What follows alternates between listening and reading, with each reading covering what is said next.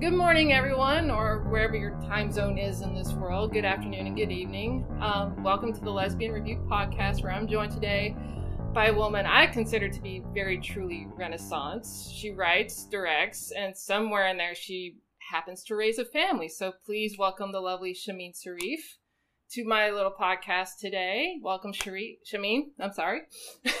I about comboed your names there for a minute there. So thank you for taking your time today. I know you're very busy. Uh, you've been, we've actually had to reschedule this because I got busy and you've been busy doing location scouting from what I understand and everything. That's right. Yes, I was uh, over in Canada uh, for well, a couple of different times to, to look at locations for our next feature film. Oh, cool. And when is that coming out? Well, we're hoping to shoot uh, next May, June. Okay. So that happens probably towards the end of 2019. Okay. All, all, all still a little bit in the air. Awesome. That'll be great. I know a lot of people will probably be looking forward to that. And because most people know you from the two greatest, well, in my opinion, some of the greatest lesbian movies ever made. um, uh, A World Unseen and uh, I Can't Think Straight, both which deal with two women, you know, just trying to find their place in this world and also trying to find love, but they're also very contrasting in their styles because I remember World Unseen takes place during the apartheid in South Africa, which was a very, very dark time in world history. And yep. I actually um took the time to rewatch a little bit of them last night and I just I just forgot, you know, like just how brutal it was in that time and everything. It was that part of the reason why you wanted to set uh, a world unseen in that era. Yeah, it was. I mean, I always like the political backdrops to to the love story because somehow the stakes get heightened and mm-hmm. you know the obstacles between them are even uh, tougher to, to overcome. Uh, and I think with the world unseen, it's very true to my own family history because my parents and grandparents were born born in South Africa. Oh wow! So that that was very close to to what I, even though I was born in the UK, it was always part of my family mythology growing up. And my parents both left in the early '60s because of apartheid. Mm-hmm. Father's family was moved three times as different areas became white areas and they weren't allowed to live there anymore. So you know, it always seemed so ridiculous to me this this you know, exclusion by race or, or mm-hmm. stratification by race. So it was something I wanted to go back and look at. Uh, also, the Indian community then, my grandmother's, you know, lived in a very patriarchal society and never challenged any of that. Mm-hmm. Uh, it's not easy to challenge that, but I thought, what would it be to retell that story, if you like, where she would meet somebody who's the other character, Amina, right, uh, has got that sense of independence and is based on on somebody who was around at that time. Yeah, I loved Amina because she's very much she dresses in trousers, which was very unheard of for women to do at that time. She owns her own business and she has a business partner, but she can't say that she has a business partner because he's black and blacks are not allowed to own businesses at the time. And then she meets Miriam, who's just this very much straight laced, you know, I play by the rules, I listen to my husband, I raise my kids and everything like that. And there's just this little connection that they have together. And I think what Amina is able to do is just draw a lot of the the interior strength that Miriam has kind of, you know, not necessarily not have, but she uh, she starts drawing those strengths out of Miriam to where she can actually, you know, when she, her sister in law gets in trouble with, you know, because she's married to a white man and everything, so she's able to kind of help there and. and I saw this. I watched the scene again where they try to take her kids away because she wouldn't give them information, and I, that just tore my heart out in a lot yeah. of ways. And I was like, would they really take kids just to? Just there were no rules, pretty much. You know, yeah. So the intimidation I think was just uh, was beyond what we would consider acceptable today. Uh, well, not that any intimidation is acceptable, but you know what right. I mean. They were just like they, they were not really answerable to anybody on, on a big scale. Right. Uh, right. And kind of, you know, kind of what happens in certain places in the world still today. Mm-hmm. So I thought it was very relevant for that. Uh, the, the, the, the, the little boy in that scene was played by our son Ethan as well. Oh. so it was really tough for us because I, I really I didn't have them rehearse ahead of time. Mm-hmm. I had the policeman just come in and, and grab them, and they really scared the kids. And um, so, you know, he, he, burst out crying right after that take. For filmmaking, it was a great idea. For personal, it was not a great idea at all.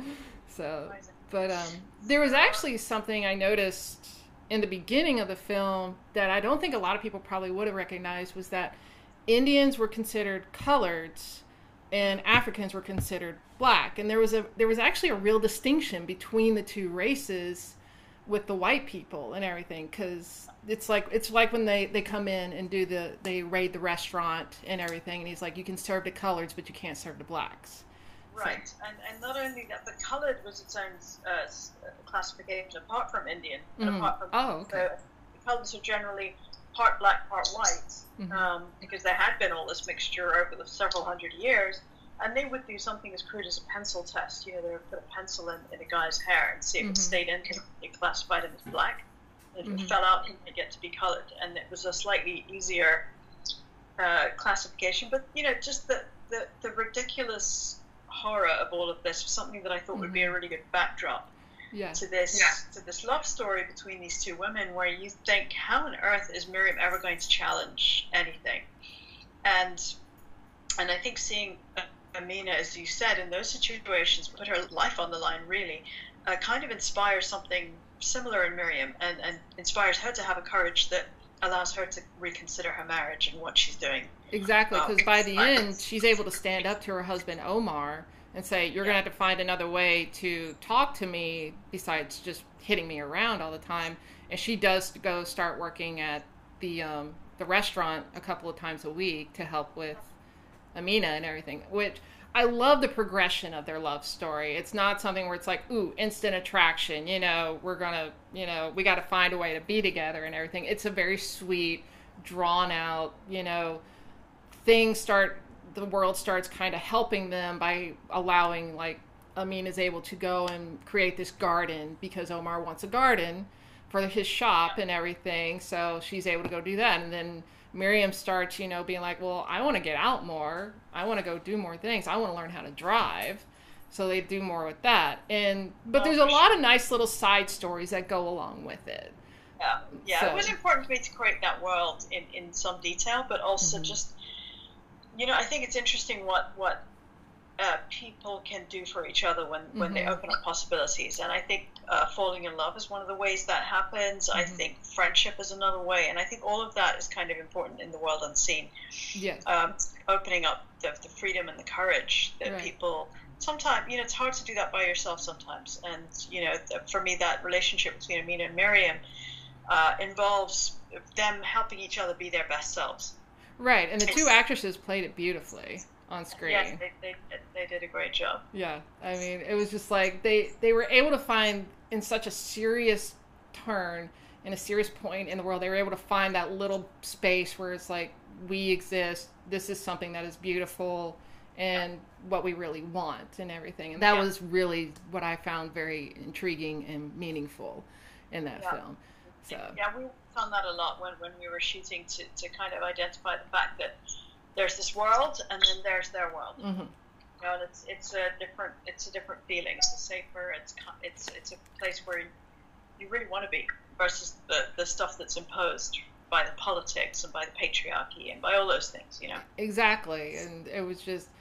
I also love the fact that it, you have them kissing and you have them, you know, in the bedroom, but you don't really show like the physical intimacy past that. And I, I felt for this specific film that was very important because they're while they have their own little world, there is always that danger Yeah. like you never know what's going to happen you never know who or what is going to come busting through the door at any moment so it's like you have to be very careful about what you're able to show and how much at one time even in the privacy of your own home so Absolutely.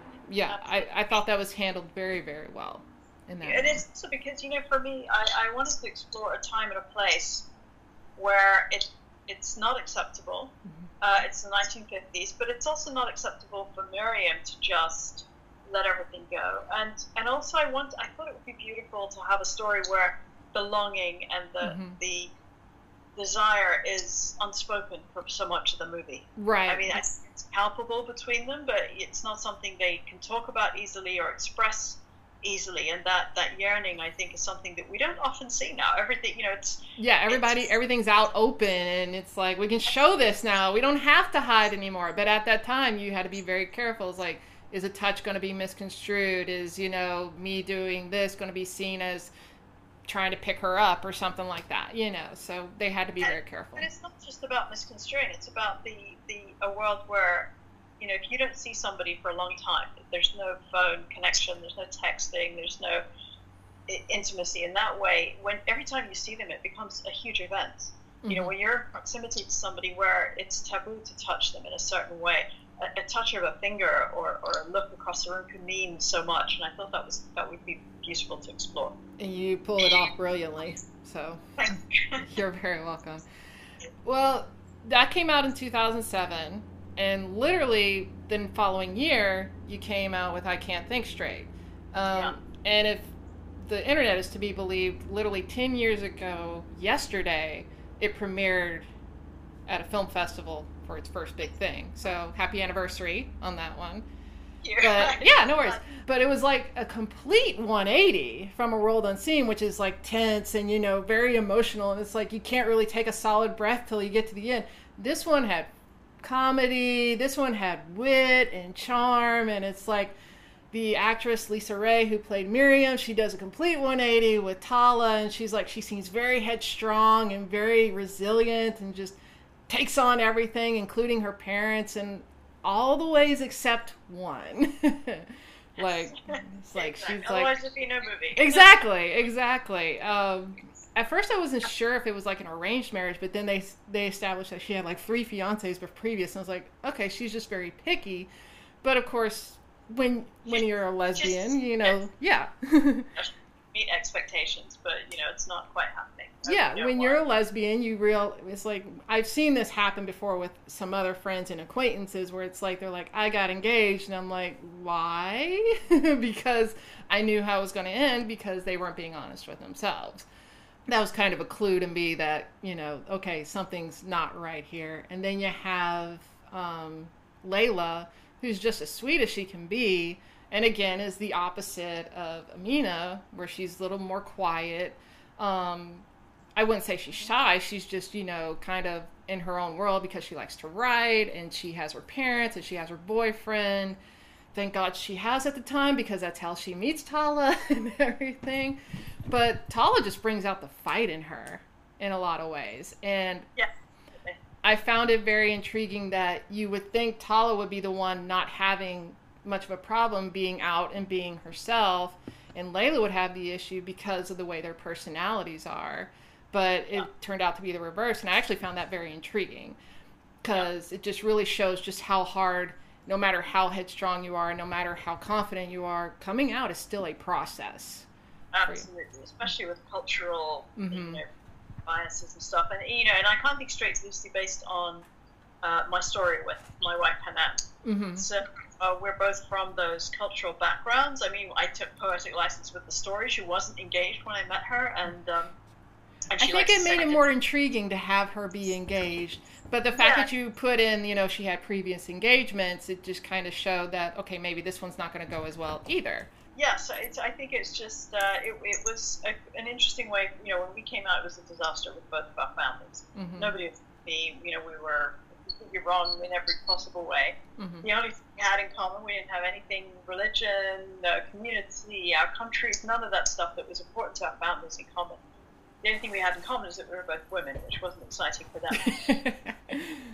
No, that's never exciting for parents, honestly. Then you know it was it was kind of traumatic and very difficult for us at the time. And I think really I can't think straight was my way of processing that and making it into romantic comedy was a way to kind of lighten all of that stress that we'd been through and just say, okay, here's a, a different take on this. Yeah, story. I think. I mean, it still had the heavy emotional stuff because it is a struggle for Tala to be like, I want to be with this woman, but that means basically throwing away everything I have with my family and my traditions and my culture um, in that regard. So that's that's not an easy decision to make. But I will say the best moment to me is when she actually goes to her parents and you just see that door slowly close and it's just like you know what's coming and it's like you're you're expecting you're expecting some screaming is what you're expecting and you do get it from the mom but I, I was happy to see that the father was a little bit more supportive of his daughter. In that regard because it's it's one thing to have one parent it's another thing to have two parents be both be like you know oh my god, you know, I can't believe this. This isn't right and everything. So, but yeah, I I felt it was a a nice little. It was just fun to watch, and it was fun to watch these two women go on this journey. And you actually made a little cameo in there towards the end. A man pushing me to do that. I hate doing these. I hate. To, I like to be on the other side of the camera, but yeah, I did. No, I understand that. I I totally get that too. I'm just like, but I did like how apparently you took the name of like Amina, the Amina character from A World Unseen. So I wasn't sure if that was Yeah. intentional or not. Yeah, it was. It was a bit of fun because we shot. I can't think straight first. Oh, really? Yes. Wow. And we had terrible trouble with that film. Uh, we had a so-called investor who, who sort of disappeared with the film. We had to pursue him through the courts. Uh, making it was very challenging. You know, he, he was not paying for locations or for film and all of these kind of essential things when Mhm. you're making a film. So Right. it was very, very stressful, but we got through it. But it took us a while to get the film back legally. Uh, and that was why uh, it came out pretty concurrently with World Unseen. Well, that's good that you were Yes. able to get it back. I mean, if anything, it just made 2007 and 2008 really good years. Absolutely. Well, they both came out, I think, in the US in 2008 because World Mhm. Unseen we were still shooting in 2007, but Okay. it was at the Toronto Film Festival. okay. Uh, it was in 2007. So yeah. So they pretty much. I think the actual releases were pretty much concurrent. Yeah. Cool. That's awesome. You're listening to the Lesbian Talk Show. The TheLesbianTalkShow.com, your hub of podcast information. Did you write the books before you wrote the movies? I, I did. Yes, I did. Uh, and I, but I can't remember the exact chronology of it. But The World Unseen was my very first novel. Okay. and that came out in I want to say 2001, something like that. Okay. So, and that that was lucky. I won a couple of prizes for that, and um, and it did really well. Okay. And that kind of led to me writing the screenplay. Uh, and then I had the idea for I Can't Think Straight, and I I explored it as a screenplay first. And, and in fact, that, that got the, the interest from the, I say so-called financier. Yeah. being a comedy and what have you. So we went ahead and, and, and shot that. And so I finished the novel and published it after. okay. After. All right. That's not. That, yeah, because I noticed on Amazon it was like saying 2010 was when the novel came out, and I'm like, well, usually it's the reverse order. It's like the book comes out before the novel.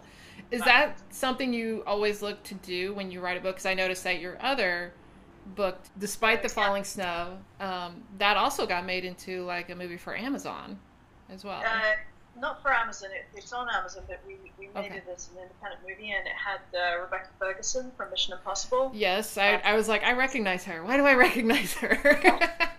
So, and that was also based on my second novel, actually. So, I think uh, I do like to do that. I mean, if I Mhm. can, it's been it's been a fantastic journey for me to be able to do the novel and then the screenplay and then direct the film. It's, so it kind of gives you continuity. right. But it's not always the case. With my next movie, uh, Polarized, I haven't written that a novel. I, I, it's currently just the screenplay.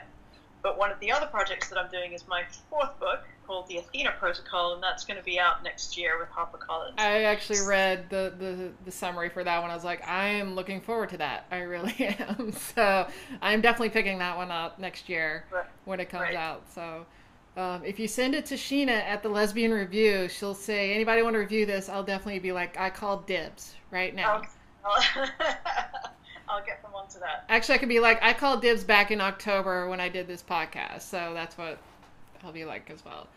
But Okay, yeah, you're just doing everything that a lot of women I know, especially myself in this industry, just strive to be. It's like you're writing your own things, you're directing your own stuff, Yeah. um, you're able to raise your family with your wife and everything, which is great. Um, and I I really want to read just the book that's like that you said, you know, write the book, wrote the book, made the movie, raised the family, and everything like that, just to kind of see the back behind the scenes stuff that kind of just was going on and everything. It was a fun project. That was kind of like a little blog book. Because I, I went through a phase after the after these the first two movies, I Can't Think Straight in the World Unseen, Mm-hmm. uh, writing a blog every week, just about you know the, the post production and the festival circuit, all that kind of stuff. Mm-hmm. And it became really, really popular, and I ended up with like fifty thousand people on Facebook following it, and so I, I put it all together as a book.